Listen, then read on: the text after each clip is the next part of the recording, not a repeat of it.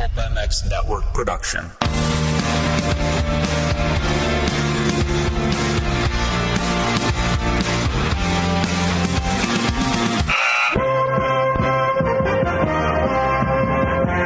Welcome to the Pulpocky Show with Steve Mathis. Support the show by clicking the Amazon banner on Pulpocky.com before shopping. Follow the show on Twitter at Pulpocky. Subscribe on iTunes and find us on Stitcher or your favorite podcast app.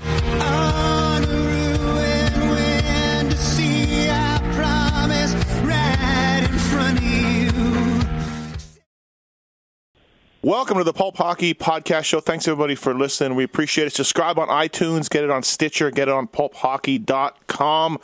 Code Ferraro20 saves you money at 2UNDR, the number 2 UNDR, the best men's underwear around. Great company, and a lot of NHLers are using it. So check it out at 2UNDR. Use the code Ferraro20. Save yourself money. An Amazon banner on pulpocky.com. Go through that. Make a purchase. We get a small slice of it, and we're able to... just keep this thing going. So we really appreciate it. Everybody's been good. The feedback's been good. Thanks again for listening. With me on the line, a gritty guy, Stanley Cup champion, over 1,000 games, won the Cup with the LA Kings, and definitely one of the more underrated players of his time. Recently retired, Robyn Regehr. What's up, Robyn? How are you? Hey, Steve. I'm doing great. I'm enjoying a nice mild winter up here in Canada. Yeah, it's probably colder where I live in Vegas right now. It's been freezing. We've been getting down to zero. It's been nuts. Well, people don't go down to Vegas to bring their winter coats out, so I'm sure that they're wondering what the heck's going on. Yeah, no doubt. Well, hey, thank you for doing this, and thanks to Blair Morgan for hooking it up, a mutual friend of ours. Where did you first meet Blair? How did that come about? Because, you're a hockey guy. You were in the junior system and everything else, and he's into motocross and snowcross and everything else. So how'd you meet him? Yeah, I met him in Prince Albert, actually, because we were doing some of the same charity events there in Prince Albert, and we had a mutual friend in Tyler Hazelwood. So I got to meet Blair, and just a really nice guy and really interesting guy too, with racing both motocross and snowcross, mm-hmm. and being very successful at it. So we got along really well, and he let me come out to his track and rip around his track a little bit there. Oh, yeah. Yeah, just a little bit northwest of Prince Albert, and just a really nice, genuine guy. So we got along quite well. Oh, that's cool. Yeah, I always wondered how that happened. How do you meet this dude? So at a charity event and a mutual friend, and then there you go. Now, in talking to him, he told me you love snowmobiling. Like, that's what you're doing now. That's what you and your family does, and you did it throughout your career. Yeah, so I was trying to keep it quiet throughout the career because it wasn't something that I was exactly supposed to be doing. They don't want us doing a whole lot during the hockey season. But I grew up on sleds, actually. Yep. Grew up in a small town in Saskatchewan, and my dad came home one day with a 1992 Indy Light Deluxe, a Polaris 340, and, yep. and we started riding that thing, and we went up to, something a little bit bigger. We went to the 488 fan-cooled Polaris, and then up to the VMAX, Yamaha VMAX 500, yep. was the biggest kind of prairie sled that we had. And, we'd ride the ditches, fields, and creeks and do all that. But that's where I first got the bug for snowmobiling. And then mm-hmm. When I came out to Calgary, it was after my first year. We didn't make the playoffs and had all this time off in the spring. So I decided to go out to Golden and give this mountain sledding a try, and uh-huh. It was just so much fun. It was really challenging the first 2 or 3 days because the riding is just completely different than what yeah. I had done on the prairies. So sure, it was yeah. something that I got stuck so many times in the first half a day, and thank goodness I had a guide out there to help me and give me some pointers. But that's when I first got the bug. Yeah, it's crazy. I grew up in Winnipeg, Manitoba, and so I snowmobiled too my whole life. Never really always had crappy sleds because they broke a lot, and this and that, and then. I got into some buddy sleds, and this was probably right around the early 90s, so right around that Polaris. And I remember the Yamaha came out with a new one just kind of before I left to come down here. And the one thing that everyone said was, yeah, you got to go to BC. You got to go up in the mountains. You got to go out there because, yeah, living in Manitoba and Saskatchewan, it's just fire roads and kind of whatever, but it's a different animal when you get in the mountains. It's and Blair told me that too, the same thing. It's so much more fun than just doing it on the prairies. Yeah, and you know, a big thing is the group that you go with. You know, we go with guys that are very serious about it and take safety very serious because, you know, the risks of avalanche and things like that. So, you know, it's always out there. But, yeah.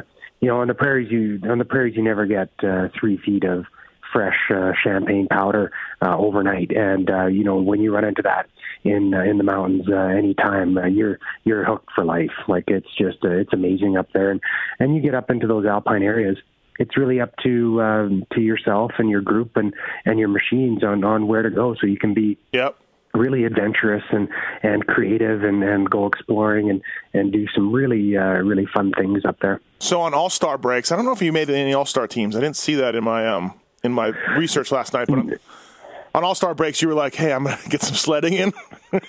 That's exactly what I was doing. I'd head out to Revelstoke, and whether it was an all-star break or an Olympic break, I'd meet the same group of guys out there, and we're actually going to do it again this year. Even though I have a different schedule, they wanted to keep on the same program, so we're going to do it again. And we just had a blast out there. We'd always go to Revelstoke. And that's kind of the where we find that we have the most consistent conditions. Yeah. And that's what we were looking for. But yeah, most of the guys on all-star breaks were headed down to Mexico, or you know, places to go find a Hawaii and place to go find a beach somewhere. And I was excited to go play in the snow. Yeah, really, right? So did you try to get some rides in during the season, like you said, on the down low? Would you do some stuff if you could? Yeah, it was really difficult because of the busy schedule, but there was a couple times where I could sneak out to Golden just for the day, and that was on a day off or something like that. But it was a full day because you know, it was like 2.5 hours, 3 hours, depending on what the road conditions were like from Calgary. By the time you got out there and rode, and then on the way back, it was kind of nasty. But I remember the one time. I came off the hill, and they were actually having some really, really terrible road conditions on number one highway. So they closed it down at Golden. So I had to head south and head all the way around and then back up, so I could get past the closure. And back to Calgary because I couldn't afford to be stuck out there all night. I had to get back the next day for practice. Right. And if some fans out there, is that Robyn Regehr? Isn't that Robyn Regehr? You got a fake mustache on. You're like, nope. No, that's where the balaclavas come in handy. Right. No, it was never too bad. There's a couple of times where, you know, people say, "Oh, hey, you know, what are you doing out here?" And this and that. Talk a little bit of hockey, but it's really never been too bad. I just kind of minded my own business, and everyone's out there just to go play in the snow. And what's this snow bikes you're into now? I was telling you before, my buddy, I work for a motocross magazine, and he's a Supercross winner. And he still talks about these dumb snow bikes he took up in Montana and how much fun he had and how it was the best time he's ever had in his life. Well, I grew up on dirt bikes as well. So we had snowmobiles in the winter and then dirt bikes in the summer. So I was familiar with dirt biking and enjoyed it. But these snow bikes have really changed things.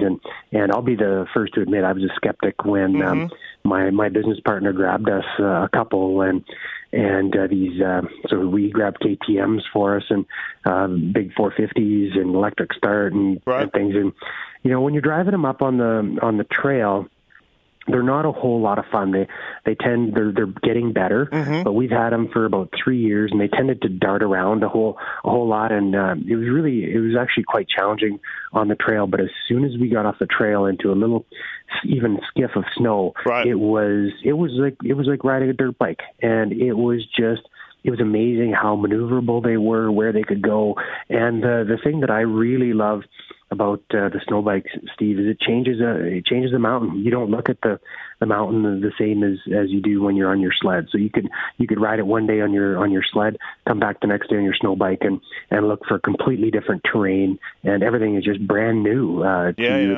that way. And they work really, really well, and we're seeing more and more of them out in the mountains and around Revelstoke every time we go out there. Yeah, I think there's the last time I asked somebody about it, last time I talked to somebody about it, the technology has come a long way. They've gotten lighter, easier, like you said, more maneuverable. There's 3 or 4 different companies, I think, that are making conversion kits. And It's just like anything. They're just getting better and better, you know. And people are digging it. You're right. It does seem to be more and more popular. Well, and let's face facts, when you do get them stuck, because it's not a matter of if, it's just when. When you do get those bikes stuck, it's easy to dig something out that's 250, 300 pounds rather than, a big heavy sled all loaded up with snow and ice that's, 600-700 pounds kind of thing. So it's much easier on people and their bodies and their energy that way. Yeah, no doubt about it. Hey, you did pretty well in your career. You played for a long time. What do you do for business interests? Do you have anything, or are you just kicking back? What do you do for? No, I've got lots of interests. It was something that I started thinking about actually before I ended up retiring, and I was very fortunate that started a business called Blue Line Oilfield Rentals here in Calgary with a partner of mine, Doyle Townsend. So we've been at that for roughly 7 years. Okay. And as everyone knows that follows oil prices, it's quite challenging out there right now. Yep. But it's something that I've really enjoyed, and I've learned a lot. And then also, I grew up in a small farming community in kind of central northern Saskatchewan, and I grew up working on a farm, even though we lived in town, and I always loved being around the equipment and working out there. So about 3.5-4 years ago, bought some farmland out there. So I now rent it out to a friend of mine, and actually this past fall, I was out there helping them harvest, combine, drive trucks, and do all that. And that's what I did as a kid too, and I love that. That's crazy. I did one of these with Jeff Odgers, and he's in Saskatchewan, just over the border, just down south somewhere, and he's on a farm and he's working like crazy. And I'm like, what do you do? And he's like, I love it. I'm like, okay, like same as you, like, you know what I mean? Like it is a lot of work, and it is, it's not an easy thing to do, and you guys don't have to do it, but man, you just love it. And I respect that. That's cool. Yeah, it's fun. And then the other thing that is keeping me very busy too is family life. So we have 2 young boys who are 7 and 4, and they're very active, high energy boys. So they're in back here. They've settled into school in Calgary, and they're playing hockey, they're swimming, they're playing tennis, skiing. We're taking them skiing on the weekend, so we're really having a lot of fun with them. You ever get the snowmobile on the snowcross thing with Blair? Let him show him what you got. You ever try that? No, not a chance. Not a chance. I do have a little ditch banger out in Saskatchewan that I use out there with some really nice suspension. But there's no like I'm jumping that thing maybe 2-3 feet in the air. Yeah, and, what he used to do on those things is just amazing. So I'm nowhere. I'm a novice. Yeah, I was pumped that Blair got to be so, like, obviously he was an amazing dirt bike racer, and that's how I met him, and that's how I knew him. But then I'd watch the X Games every year, and I'm like, geez, look at this thing. You know what I mean? Because I'm more into the moto side, and you watch him at X Games, and you're like, holy crap. So, I forget how many gold medals. I don't know if it's 5 or 6 gold medals or something. It's pretty amazing. Hey, so you retired. You won the Cup with LA. You got injured, and if I'm correct, and Dustin Brown takes a lap of the Cup. He gave it to you, the Cup, right, on the ice. And even though you were injured, I think that was probably a pretty good sign of respect for your abilities. Even though you were hurt, you were probably with the team. That had to have been a pretty amazing feeling.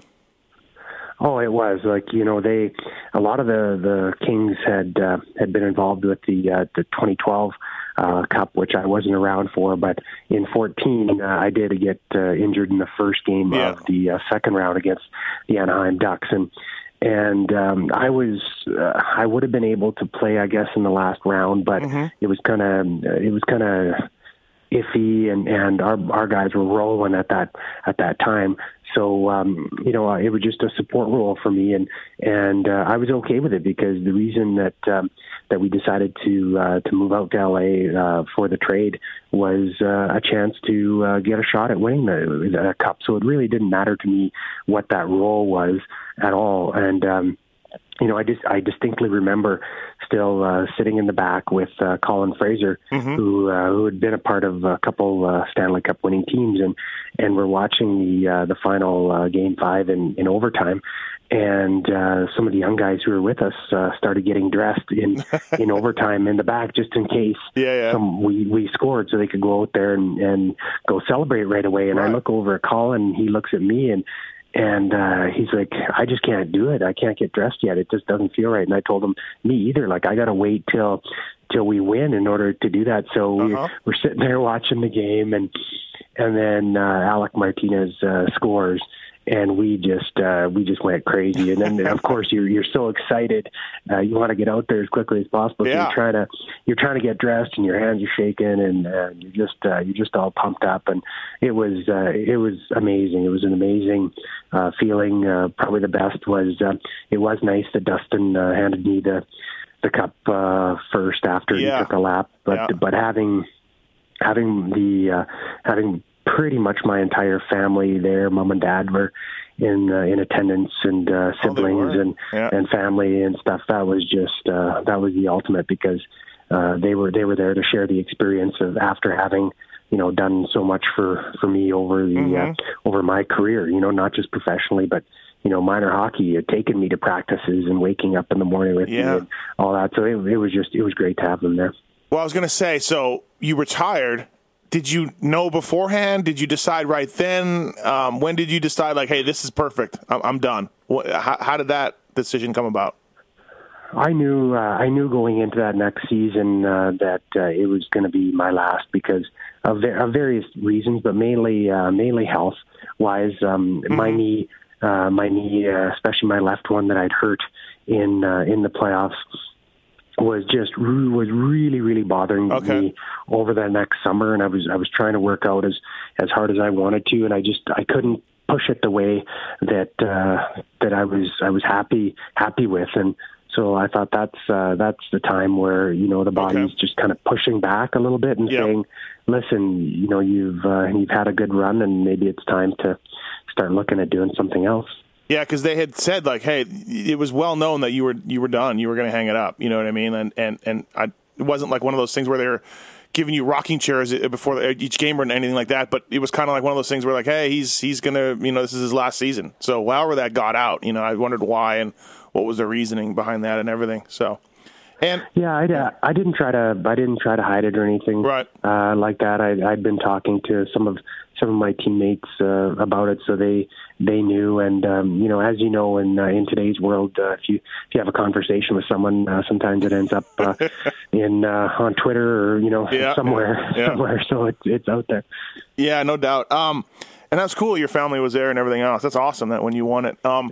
And you said it really, like, again, you got injured, you weren't able to play. You were a big part of that team, though. And so it was fine with you? Like, I mean, there's no bitterness at all? You're not like, I wish I would have been playing?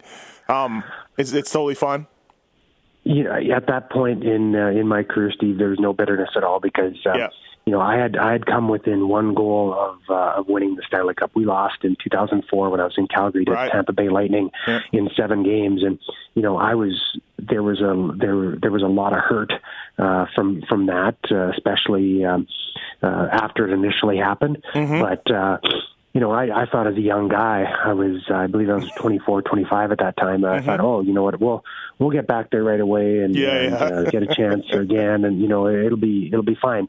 Well, the next year we lost the entire year because of the lockout, and then we ended up losing out in the first round in Calgary. I think it was like 3 or 4 of the next years in a row. Yep. So I just and then I didn't have a chance to make the playoffs for for a while. So I really didn't care. I knew I was near the end of my career, and you know, I just wanted to be part of a championship team, and that was my only goal at that those last couple of years. And I was just fortunate that I was. Yeah.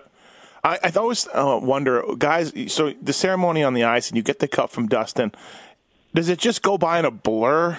Do you have time to sit there and be like, wow, like, again, 1,000 games, you know, Malo Minor Hockey League, everything else, everyone dreams of lifting a Stanley Cup. And do you get time to soak it in, or do you think, looking back now, does it just all happen just so quick?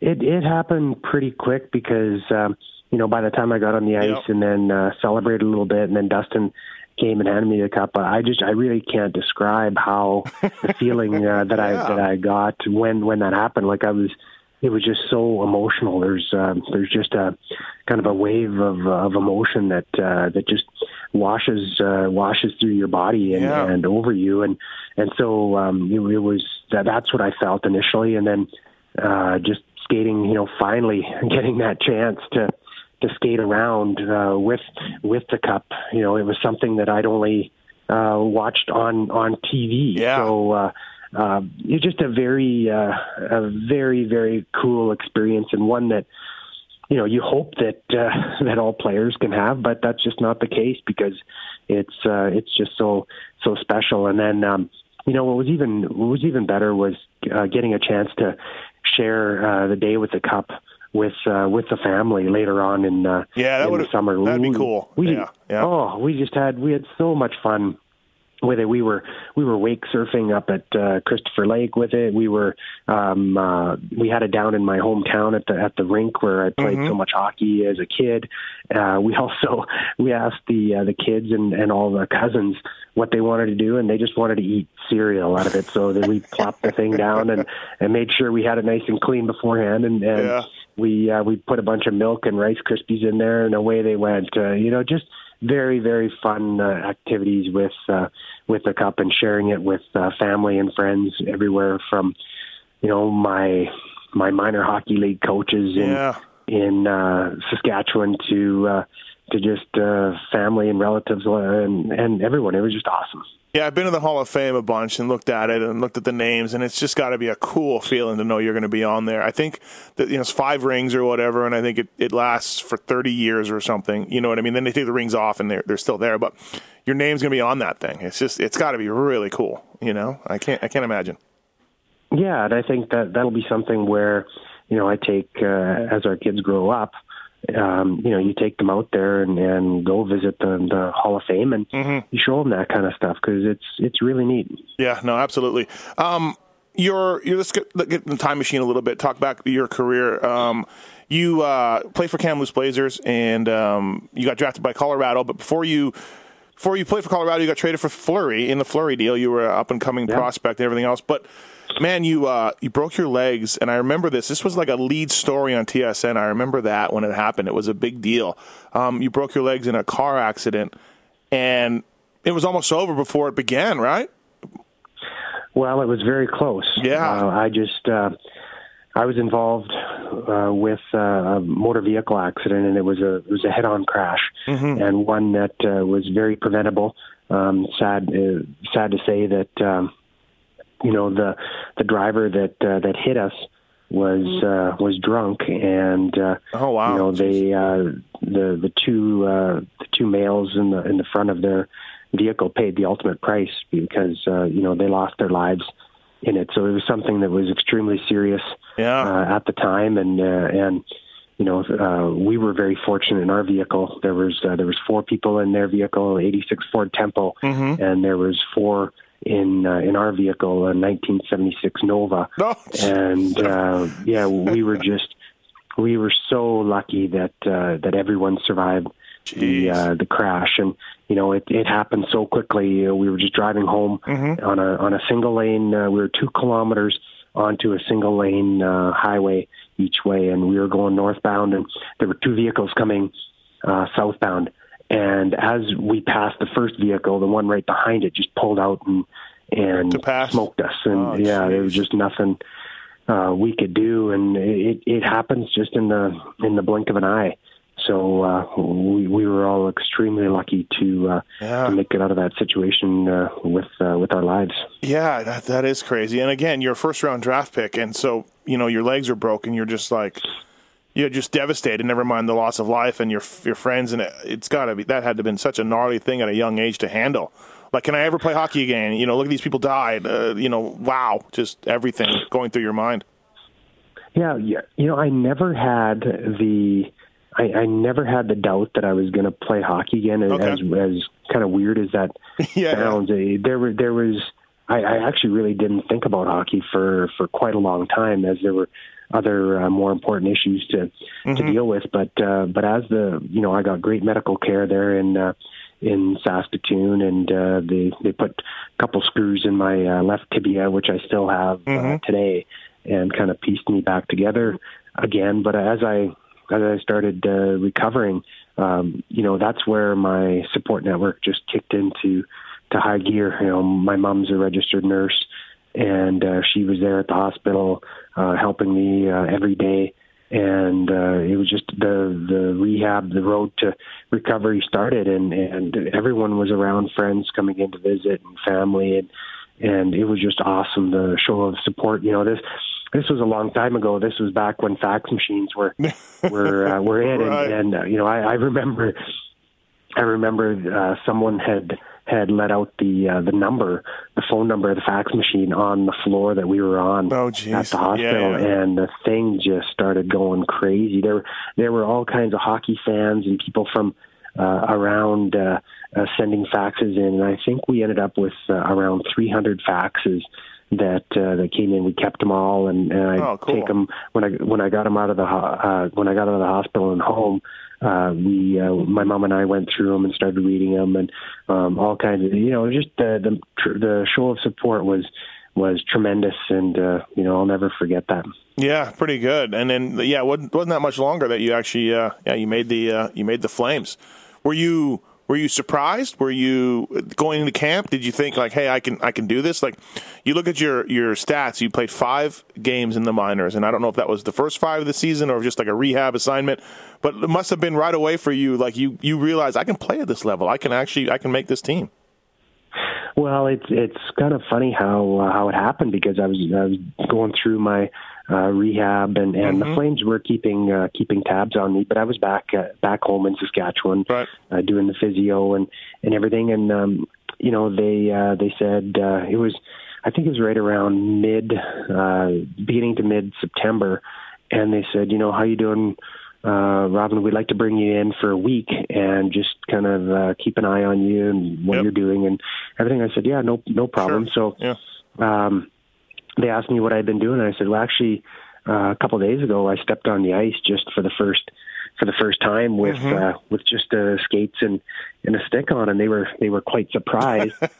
So, like, so I went there and had a week's worth of clothes and didn't leave for 11 years, and ended up making the team and everything. So it was pretty funny that way, but I did go down to St. John, New Brunswick, where their farm team was at the time, and I went down there on conditioning because I was 19 years old. I could only go down there on conditioning, and I spent a couple weeks there, just got into a game situation again, and then for me, I was lucky that the Flames at the time had a very young team, not a very competitive one, but a really young one with a lot of opportunity. And if I wouldn't have been traded to them, I would have still been part of the Colorado system, where they were stacked. Yeah. They were in the Stanley Cup Finals all the time, and had lots of very good defensemen, Foote, Bork, Rob Blake, all these guys.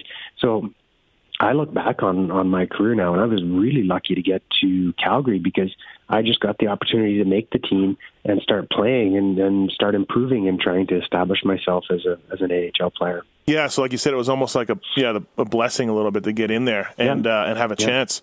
And then you were coached by Brian Sutter that first year, and then you ended your career coached by Daryl Sutter.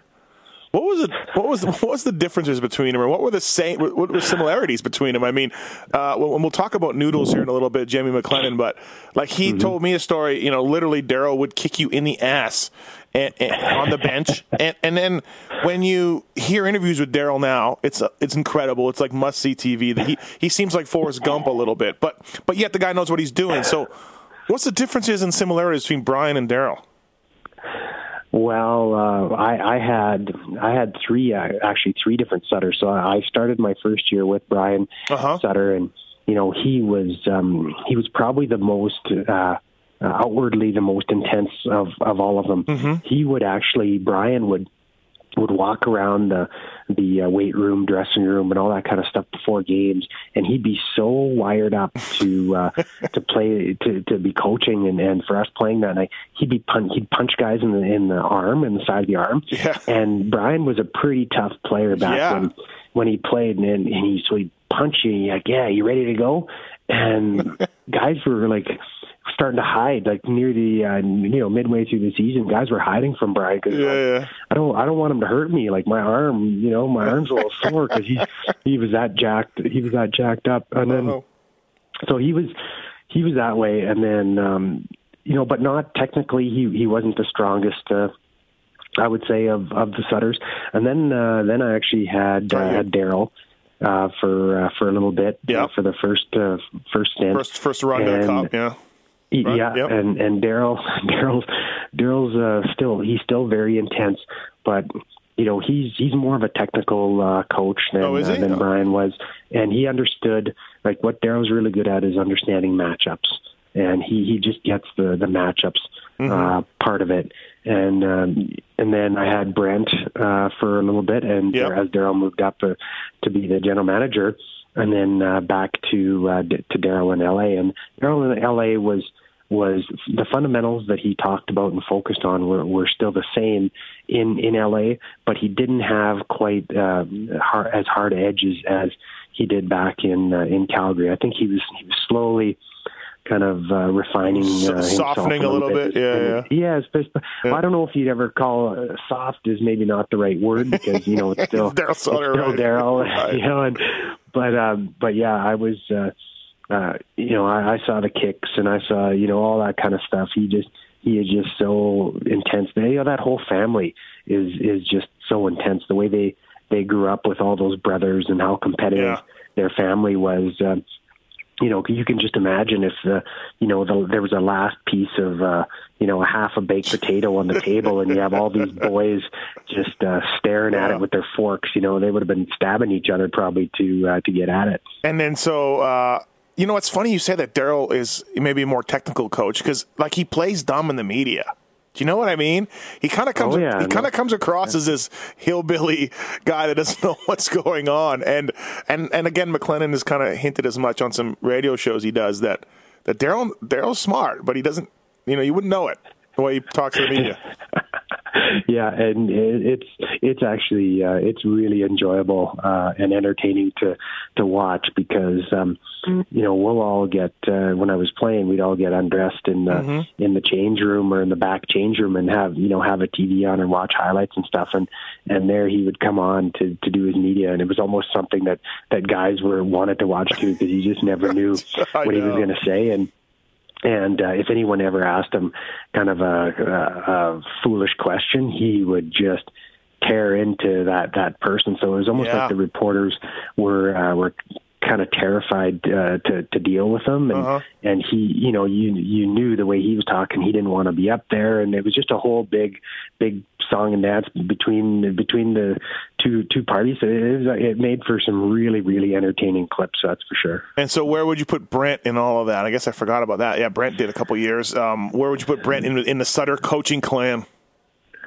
You know what? I would put Brent had, personality-wise, I thought Brent was the best out of them all that way. Like he was really, really easy to get along with, had a great personality.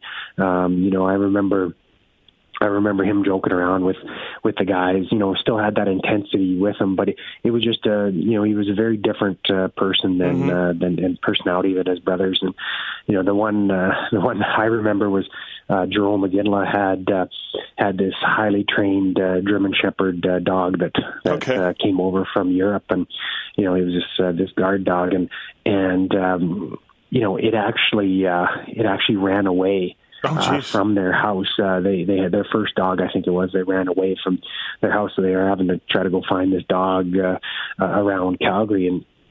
And Brent got wind of this, so we were on our next road trip, and we were in Detroit, mm-hmm. and he calls all the players into the dressing room, and he's walking around with his head down, kind of looking up and looking at a guy, looking down, and you just, you know, you're just wondering like what is going on here, okay. and then he says, you know, guys, I got a call from the Calgary Police Service last night, and you know, my heart and everyone's heart in the room just sank, you know, mm-hmm. like what happened, who screwed up, you know, or this or that. And then, and he just let it kind of weigh on the room a little bit, and let it hang there a little bit, right? Yeah, let it hang. and then he looks up and he starts to smile, and he's like, "Yeah, they found Jerome's dog running away down Elbow Drive, you know, just south of downtown." And we all just started laughing, you know, because everyone knew that his dog had. It was a big deal, yeah. But yeah, it was just like it went from all right, who did something bad, right? To, you know, everyone just lightheartedly laughing, and it was actually pretty funny and really well done. So that's the kind of stuff that Brent would do, and he was really good at. Segueing a little bit from there, after basically the core of the Kings are still there, the same guys that you won the cup with. They had a not a great year last year. Obviously, there was some off-ice stuff going on with Voinov and Richards, and they missed the playoffs. Mm-hmm. Well, guess what? They're back. They look great. Yep. I don't know how much you're following them, but Sutter's got them moving along great again, and they look like one of the guys to beat again. So just kind of one down year, but you know, didn't take much. So yeah, like they had a poor start to the season. I think mm-hmm. they lost their first three or four games. It was, and you know, I was watching them quite closely off the bat, and I was kind of wondering how the guys were doing, and you know, they were also missing some you know, they missing some veterans, and there was a lot of younger guys there, and sometimes it takes a little while for those guys to figure out and, you know, kind of take the bull by the horns kind of deal, and it looks like they sure have. You know, the team's playing really well. There's, you know, the guys look like they're rested and energetic again. I know that, you know, a guy like Jonathan Quick and Drew Doughty and Kopitar and, you know, those guys, they've played a lot of hockey in the last number of years. And I think that kind of weighed on things a little bit, and inconsistencies the year before. And that stuff seems to be gone, and they're having a really solid season. So I was really happy to see that, because, you know, I still know most of those guys and keep in contact every now and again, so I was very happy to see that. Yeah, that's good. No, it's good. And it's their turn to win, right? Now, Chicago won last year, now it's the Kings' turn to win. Yeah, so back and forth. Yeah. I know, right? It's crazy. That first year, you had Housley there near the end of his career. You had, in Calgary, you had Fuhr in net. Mm-hmm. You're probably like, oh, man, I'm playing with some legends right here. Yeah, Steve Smith, right. The defenseman. He was there. Were you guys still bugging Steve Smith while banking it off Grant's leg? No, we didn't do that. He would have just looked at us sideways and taken a stick and probably cracked us over the head with it. But no, we had some really, really great older players and ones that I learned a lot from a guy. There was a older Swedish defenseman named Tommy Albelin that was also here in Calgary, and he was really great. He would just, you know, you could talk to him and ask him any sort of question. He'd mm-hmm. try to help you out, and that actually that has stayed with me for a long time to this day, because that's cool. You know, as an older guy, mm-hmm. When you know, near the last few years of my career, you know, you wanted to be help out the young guys, so right. You try to talk to them and see if they're struggling, and just do what you can, and also pass along some of the things that maybe worked for you and in your career that, you know, might help them out. So you know, you go into almost a little bit of a mentorship role with those young guys to try to get them out of their little funks that they have, because usually the hardest thing about being a young player is inconsistency, and they need to learn how to get their game up to the right level and to keep it up there. What's the biggest misconception, do you think, that the media and fans like myself have about the NHL? Like, what's something that you hear repeated by, you know, the experts in the media, quote unquote, and fans you meet on the street that maybe they don't have any idea about? Is there something that comes to mind? Well, I just think that, you know, that a lot of the players have some really, really great personalities, and there's a lot of funny things that that go on. It's actually really entertaining to be a part of, and that just doesn't always come across with you know, with interviews and things like that, because you know, for various different reasons. But you know, because you know, you look at guys that, you know, maybe say something controversial or have this flamboyant attitude, and you know, then they're looked to do interviews every single day, because, you know, that's the guy, right? And you know, guys don't want that. A lot of guys don't. They don't seek the limelight like that. But we've had some wickedly funny people in the league. And, you know, Jamie McLennan Noodles is one of them, and Mark Bergevin, who's now general manager, and stories about him are legendary, right? Is one of them. And, you know, there's a whole whack of them. It just doesn't always. You know, it doesn't come out all the time when there's TV cameras and people like that. But it was a really, really enjoyable thing to be a part of. And, you know, I remember doing a little bit of that kind of stuff myself, the practical jokes and things like that. Like, it's really, you're just kids, you're adults, and you're playing this highly competitive game and professional sport, but really you're acting like kids. You're playing on hockey, you know, and that's probably one of the greatest things about that. Hey, I remember you were a big part of the PA for a number of years there. Like, you were, I'm just again watching news reports. I imagine you were the Flames representative in the PA, and during the lockouts and during some of that in the PA association, head Saskin / let's find a new leader guy. You were front and center in a lot of those meetings, at least on TV, in cameras and stuff. Did you have like sort of a passion to do that? Did someone rope you into it, and then you got into it, and you really cared? Like, that again, it's extra work, it's extra burden on a guy like that just wants to play a game. But you were a big part of that.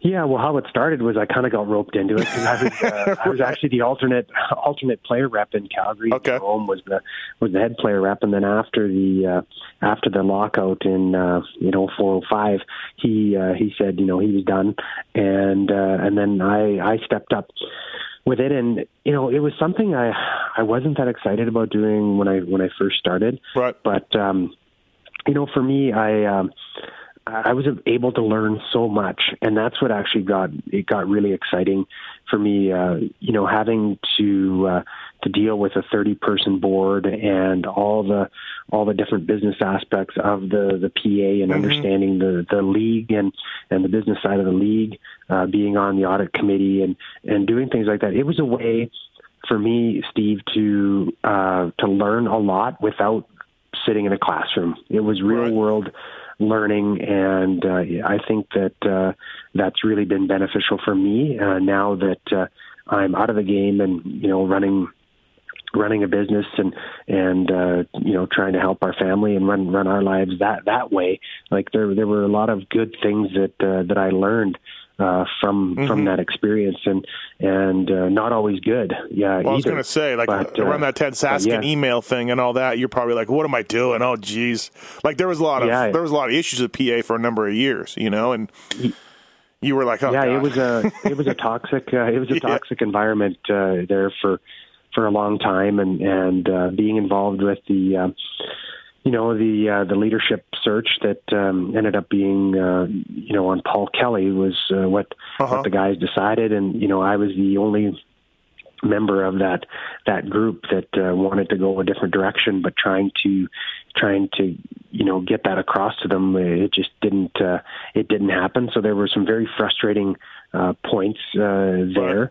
But now having the Fair brothers there, I think they've just done so much to help the PA and the environment there, and getting it functioning as a good group again. And so it was quite an experience, and one that took a lot of time, a lot of there was a a lot of hours spent on our conference calls and things like that. But one where I learned a lot through the experience, and I think I think that most guys should do it, because I think they'll find the same.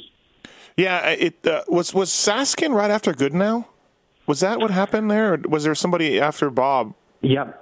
No, it was Bob. Bob went. Bob got let go, which was again like he the salary cap, the lockout, everything else that wasn't good. And then Saskin comes in and he goes a little sideways, and then Paul Kelly comes in. Then so without getting into, and I don't know how much you want to talk about it, like, why was Paul Kelly kind of wrong for the job, or what, because that was weird too. Again, I don't, you don't talk about it if you don't really want to. It's none of our business, but I think, I think it was just the skill set. Mm-hmm. Personally, having interviewed the different people for the job, there's a certain type of skill set that you're looking for, and Paul was coming as a very, very highly regarded lawyer, litigator, and he just some of those other skills you need to run an organization, or a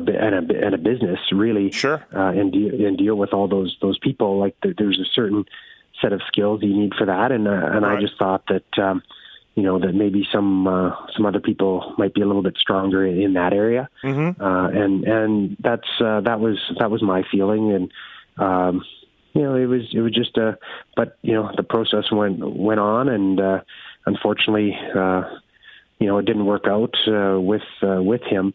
But Paul is a very nice guy, and right. He's got lots of integrity. But he just wasn't the right guy for the job, and especially at that time where you're kind of going into that toxic environment that we had at the PA.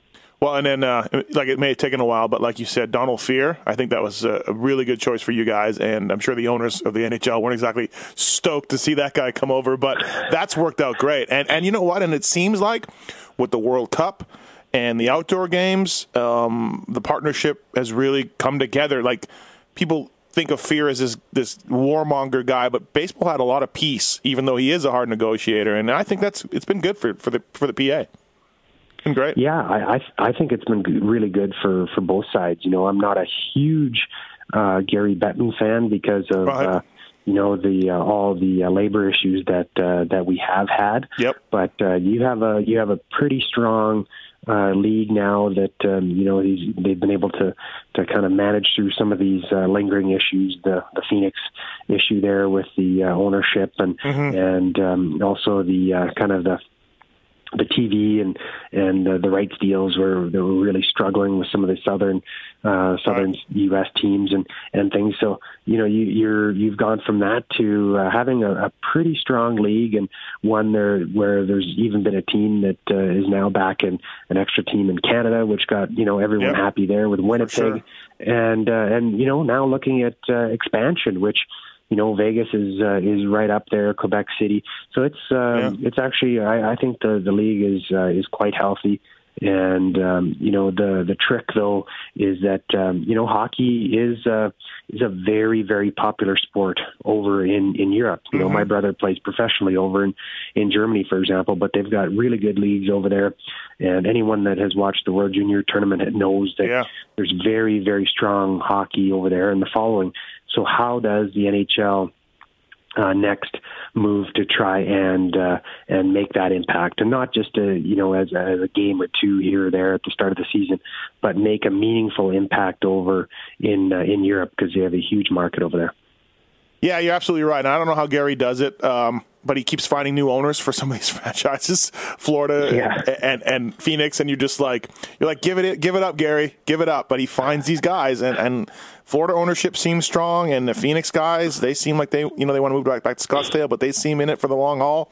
So I guess you got to tip your hat to Gary.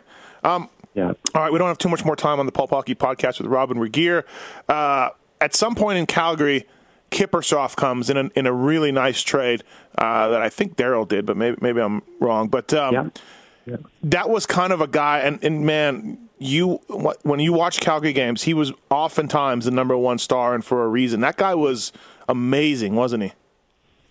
Oh, he was just a phenomenal competitor, and just he was a small guy for a goaltender, mm-hmm. but extremely athletic, and had a really, really good head on his shoulders. In that, you know, if he got scored on or something happened, he wouldn't let it bother him. But I've never seen a competitor like that. It was just amazing. He could, in practice, and there's not many guys that can do this, but he could honestly flip it on like a switch. Really? I remember. I remember we were playing this little scrimmage game, and you know, someone came in and scored a goal on him, and he just wasn't happy about it. And it was just like, okay, that's it. No one else is scoring, and you know, no one else did. Like he just he could do it. He could do it that way, and there's not many guys that could. So pretty amazing guy, and one that you know, he didn't talk a whole lot in the media. He had a really dry sense of humor, which was actually really funny if you got him to open up ever. But I talked to him a few times in depth about hockey, and a really bright guy with hockey. And I remember him saying to me, you know, I was actually asking about players and who he liked to play behind and this, and mm-hmm. and he said, he looks over to me and he says, I like playing behind guys that I know what mistakes they're going to make. Oh yeah, and I kind of look at him and and I was like, oh really? And he's like, yeah, because then I know that you're going to make this mistake, or this guy's going to make this mistake. But they consistently do that, and he's like, I'm able to know that and play. But he's like, the guys that I don't know what mistakes you're going to make, and it's always different. He says, I have a very hard time doing that, because then I'm trying to watch them and watch the opposition and see what's going on and that. And then the other thing was, you know, how in tune he was with the game. You know, there was a goaltending coach here named David Marcoux at the time, and mm-hmm. he would always run through all the shooters with Miikka the morning of the game. And you know, he came out of Dave's office one day laughing, and I said, Miikka, you know, why are you laughing? He's like, well, you know, I don't want to tell Dave this, but he's like, I taped the game last night, and I've already watched it, so I know all this stuff. But geez, really? You know, I'm just letting Dave do that because you know, that's his job. He said, me just laughing. So he took it really really seriously, and he was a really good competitor. Hey, and he smoked darts apparently too. He's a smoker, which was amazing. Yeah. Those Europeans. Yeah, they don't care. They like to. Dude, it's light insane. Them up. I remember the first time we had new coaches.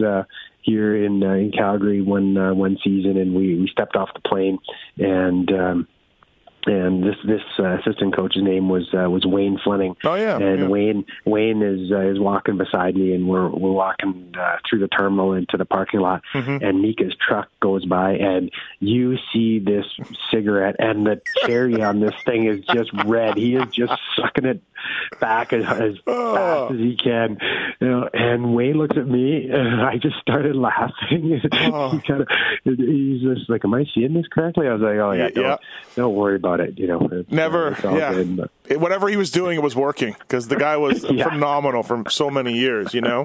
And then one of the things too, when you did some research on this, and I forgot that Keenan coached the Flames, but one of the things that comes up is Regehr feuds with Keenan. It's actually an actual real headline when you Google your name. So you just didn't get along with Iron Mike? It didn't work out so well? Well, I wasn't a huge Mike Keenan fan as a. You and a lot of other guys. Yeah, as a coach, you know, he tended to whip the kind of the third and fourth line guys and let the top guys play as much as possible. So, you know, the guys, those top guys doing most of the interviews, they were the ones that were saying how great Mike was, because they were playing so much and you know, putting up career years and doing that. So. They're in front of the camera saying, "Oh, this is great." Well, you know, that doesn't necessarily lead to a very good team atmosphere or a good coach. You know, it's how is our team doing, and if our team's doing well, then you know, then the coach or players must be doing something right. But that wasn't the case for us, and it was quite disappointing the outcome of having Mike here in Calgary. And you know, I remember I. I took a lot of flack because, you know, when he did get let go, I just said, you know, it was probably a good thing. I just said what I felt was the truth, and what a lot of players felt was the truth, and took a lot of heat for it. Yeah, that's what these headlines that I'm seeing. You weren't a fan. Out of Calgary, you signed a deal, signed a 4-year contract or big contract, anyways, and no trade clause, which is awesome. Mm-hmm. And then they come and ask you to waive it to go to Buffalo. And I remember this was a big deal because you had spent so many years in Calgary, and the fans had gotten to know you and like you, and you know you were part of the cup, the team that went to the Cup final. You could have said no. Why'd you say yeah? Why'd you waive it? Well, it took me a little while to waive it because Jay Feaster. I had a meeting with Jay at the end of the previous season, and he just went through the whole team and what he was trying to do. And I said, Jay, you know, if you can't make those moves, what else are you going to do? He's like, well, I can't really because my hands are tied with all these contracts. Mm-hmm. And I said, well, you know, I'd be willing to look at some different options if that helps you out. And that's the way I left it. Really? And I didn't get a phone call from him. That was probably in mid to end of April. Okay. I didn't get a phone call from Jay until I think it was mid June. I was back in Saskatchewan, and he said, you know, we'd like to trade you and Alish Cotley to Buffalo.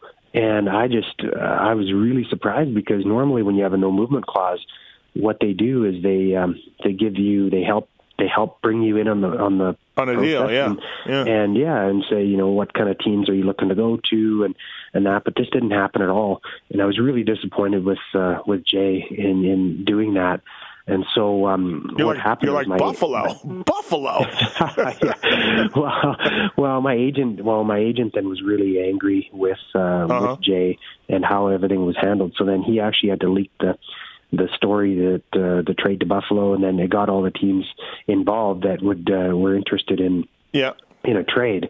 But what I did was I started talking to former teammates that had played in Buffalo, and I had a few of them. Rat Warner was one of them, and I started talking, and they loved Buffalo. So what we did was I think we waited for, I think it was like 3 or 4 days at least, mm-hmm. and did our research, and then decided to head to Buffalo. And now that I look back on it, we loved our time in Buffalo, and the city, the people were really great. The people of Western New York are very, very hospitable.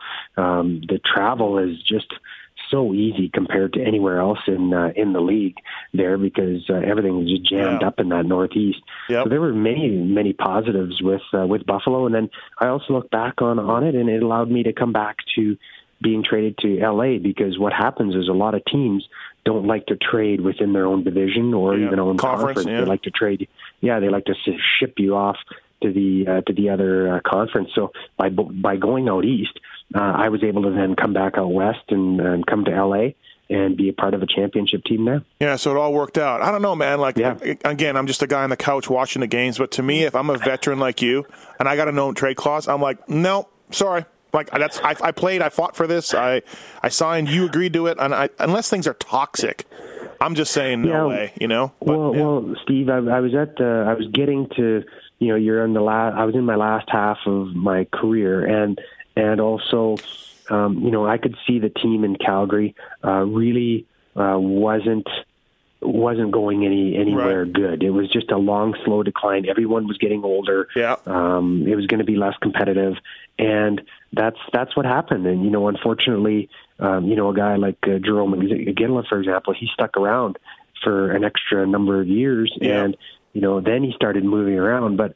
you know, who knows? Maybe that will end up costing him and not getting a chance to be part of a winning team. I looked at the opportunity to go somewhere else and. Right. And try to and just try to win, and that's all I really cared about at the time. Hey, talking about Iggy, we'll wrap this thing up. Iggy just got his 600th goal, and I don't know the guy, but he seems like a really awesome dude. Every interview I've seen, every time you see something with the guy, he just seems like a really good guy. 600 goals now for him. Yeah, 600. It's that's a boatload of goals, and you know you just to be that consistent for that long. You know, he's probably been the best professional that I've ever seen. You know, I remember I had a bunch of family and friends that would come to games in Calgary, and you know, Jerome and Miikka were the two main guys here, mm-hmm. and they and Jerome just. He would come at the end of the game, he'd walk out, and he would sign every single person's autographs, smiling. He'd take a picture with them. He'd do whatever they wanted, and just a very, very professional guy. And you know, you hope that he has a chance to be part of a championship-winning team and lift that cup over his head. But it's gonna be tough. Oh, yeah. Yeah. You know, it's like you said, with the teams and LA and Chicago going back and forth, and now this year there's other teams that are there and you know leading the pack. It's a tough thing to do. The Team Canada in the Olympics, the Turin, you got a chance to go, which is awesome. However, the team didn't do so great. Looking back on it, what do you think was wrong? What went wrong? What happened? Well, there was lots. The international ice, playing over in Europe is quite different. You know, you have a situation where all of us grew up on North American NHL size ice, mm-hmm. so the game is quite different. And you look at even in international competitions now, World Juniors just happened. For example, it's the same thing. North American teams tend to struggle when you go over to Europe because of that. And, you know, you might not think it's a big difference, but mm-hmm. it is. When you grow up, you know, playing on a certain type of ice and a certain type of game, sure. It changes a little bit going over there. So that was an issue. Scoring was another issue. We could not score. Not your fault, though. There. It's not your fault. You were not there. You were not brought for goals. Yeah, and you know there were other things too, but yeah, it just didn't fall into place, and that's the thing with, as a team. You know, there's a lot of moving parts when you're involved with a team sport, and for us, we just couldn't bring those all together, and it was a very disappointing outcome for us that way. A guy like you're like, this is awesome, this is going to be so great, and then just went sideways. Last question for you. I'm supposed to ask you, according to the noodles, about his summer parties where you guys dressed up as superheroes, and at one time the Hulk tackled the A&W bear. What is he talking about? Yeah, we used to have these great parties in the summer, and he would pick a theme of some sort. And we would go out one night in Calgary and then hop on a bus and drive up to Edmonton, where he's from. Yeah, he's the hero up there. And so we're on the bus on our way up to Edmonton. I think we stopped in Red Deer or something like that, and went to A&W, and sure enough, there was the bear, just standing on the side of the road waving, you know, the way they do. And we had one guy who will remain nameless.